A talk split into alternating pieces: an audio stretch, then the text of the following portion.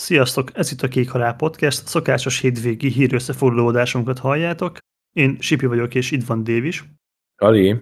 Gyorsan kezdjünk egy Ubisoftos hírrel, még pedig azzal, hogy a Ubisoft Plus az kicsit átalakult, amit eddig 15 euróért érthetetek el, azt most Ubisoft Plus Premium néven 18 euróért fogjátok tudni elérni, viszont ez most a PC-ken és az Xbox konzolokon is egyaránt működni fog, tehát ez a crossplay -e, ez teljesen átjárás meg lesz. Viszont ami jobb hír, hogy bekerült egy köztes csomag Ubisoft Plus Classic címen, ez csak havonta 8 euróba fog kerülni. Ez a PlayStation usereknek lehetett ismerős, mert a PS Plus Extra és a PS Plus Premium csomagokban ez már eddig is benne volt, de most ez PC-re is megjelent. Ergo néhány játékot, amit a Ubisoft úgy gondolt, hogy a klasszik címszóval illet, és kiválaszt ebbe a listába, azt most már 8 euróért el fogjátok tudni érni. Én pont még az utolsó voltam talán, aki decemberben előfizetett a korábbi Ubisoft Plus csomagra, te tudom, hogy tervezted, most ez mennyiben kavarta meg a terveidet, vagy mit szólsz egyáltalán ezekhez a csomagokhoz, hogy így átalakultak?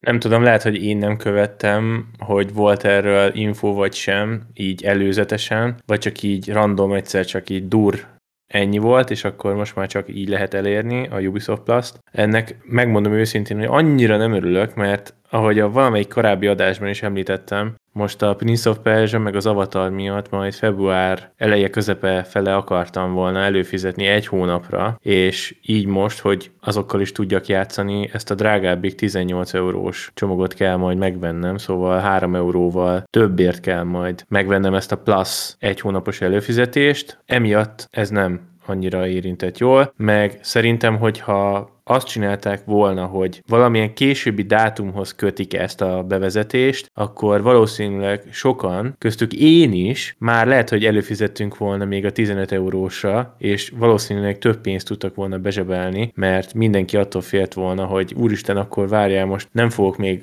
x időt eltölteni azzal, hogy vacilálok, hanem akkor dur megveszem a 15 eurósat, és az fix bevétel lett volna. Így meg most ugye én is egy kicsit húzom a számat, és így elgondolkozok rajta, hogy oké, csak 3 euró, meg minden nem egy nagy összeg, azért mégiscsak pénz, érted? Hogyne. Inkább az az érdekes szerintem ebben a bejelentésben, hogy nagyon jól tudjuk, az Activision Blizzard játékai és érkezni fognak a szerződés miatt előbb vagy utóbb a Ubisoft Plus rendszerébe. És hogyha most meglépték ezt az átalakítást, akkor a kérdés bennem az, hogy a Ubisoft Plus Premium csomag fog-e kibővülni a Blizzard játékokkal, és akkor már tudjuk, hogy 18 euróba fog kerülni ez a pak, vagy esetleg egy ilyen Ultimate, extra, valamilyen magasabb elnevezéssel fog érkezni ezek felé még egy csomag, amiben benne lesz a teljes pak. Mit gondolsz? Hát nem tudom, én ilyen spekulációkba nem mennék bele. Én már nem merek semmit se így előre megállapítani, vagy betippelni, mert általában nem szokott bejönni. Én sem akarnék spekulálni. Igazából csak arra szerettem volna kiukadni, hogy ha 18 euróért megkapjuk a teljes Ubisoft könyvtárat, valamint hozzákapjuk a Blizzard játékokat is, az egy kurva jó díl lehet a jövőben. És az egyik Ubisoftos vezető nyilatkozta, hogy még ők sem tudják pontosan, hogy mikor fognak érkezni az Activision Blizzard játékok, de már dolgoznak rajta.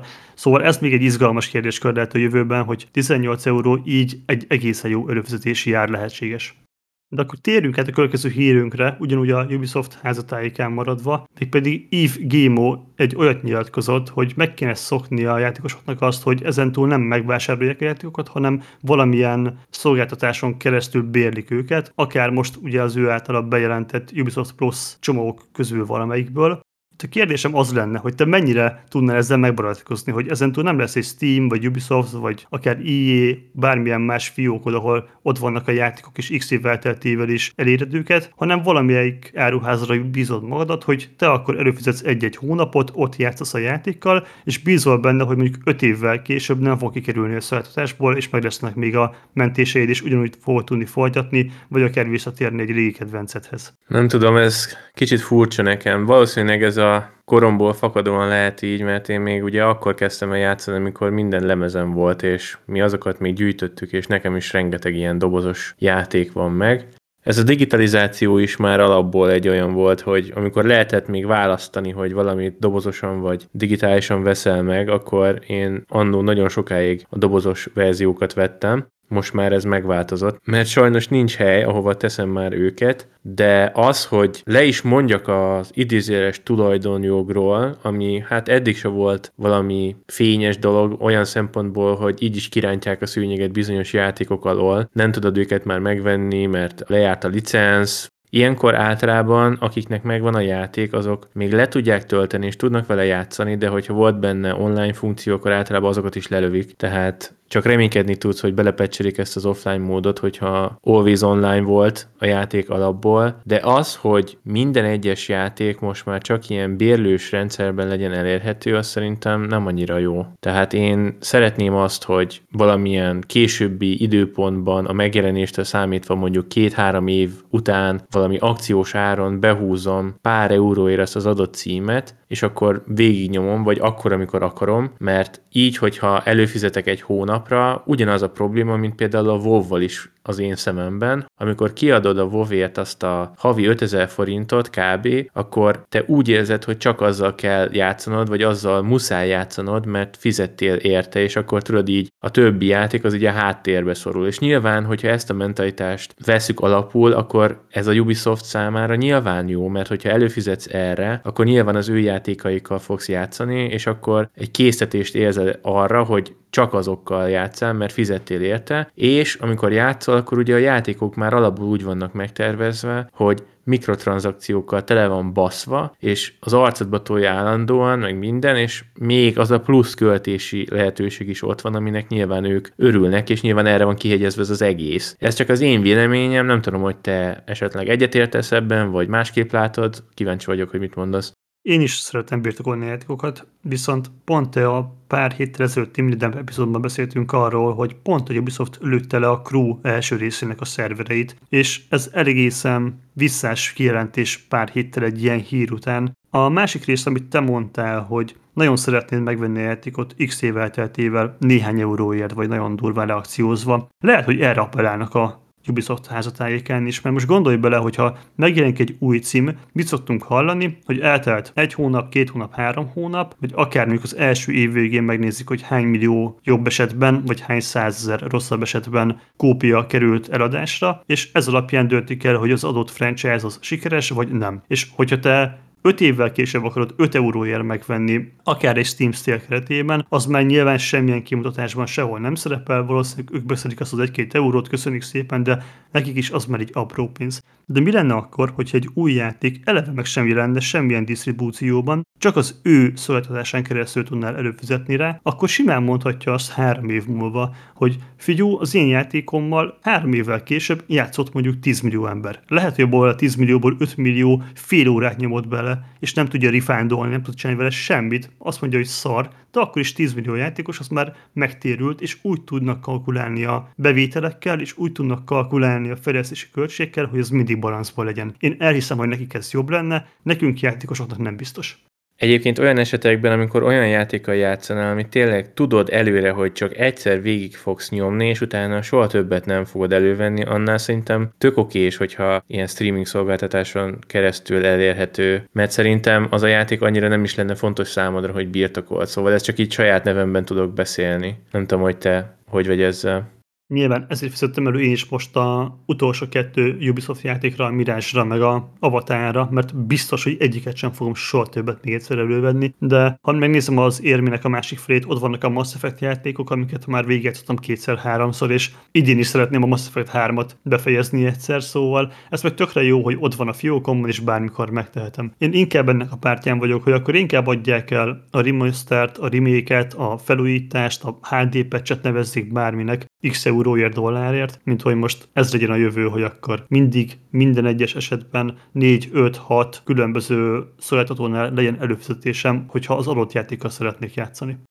Szerintem menjünk tovább a következő hírünkre, mégpedig a CESEL mutatta be az MSI a legújabb monitorját, és mi más lenne a hívó szó, mint az AI ezzel kapcsolatban is, ami azért jó pár játékosnak így, nem tudom, kiverte a biztosítékot, de legalábbis így aggodalomra ad okot, hogy mit fog tudni ez a monitor. Röviden összefoglalva arról van szó, hogy a monitorban van egy saját processzor, és erre van telepítve egy AI, ami nem a számítógépeden fut, hanem a monitoron. Ez azért fontos, mert a monitornak képét elemzi a szoftver. Tehát nézi a minimapot, nézi a különböző mozgó elemeket a képernyőn, és ez bizonyos játékoknál, mint például egy FPS játéknál, egy MOBA játéknál, stb., hogyha a minimapon feltűnik egy enemy, akkor neked a monitor közepére akár egy piros nyilat, egy figyelmeztetést, egy bekarikázást, egy kiemelést, bármit meg tud tenni, és meg is tesz. És ugye ez a lényeg ennek a monitornak, hogy azt mondja, hogy azért nem csalás mindez, mert olyan információkat használ fel, amit egy játékos elé a monitor eleve megjelenít, ergo a rosszabbik játékosokat fogja tudni előnybe hozni a profikkal szemben, mert azokat az információkat helyettük feldolgozza, és valamilyen grafikus megjelenítést tesz. Ki tudja, hogy ezt mennyire lehet majd később mókolni, akár egyedi szoftvereket írni rá, de minden esetre ez már megint a pay to win irányába hajlik, hogyha nem is mondjuk ki a csalás szót, pedig azért az eléggé a határmesdjén táncol. Szerinted?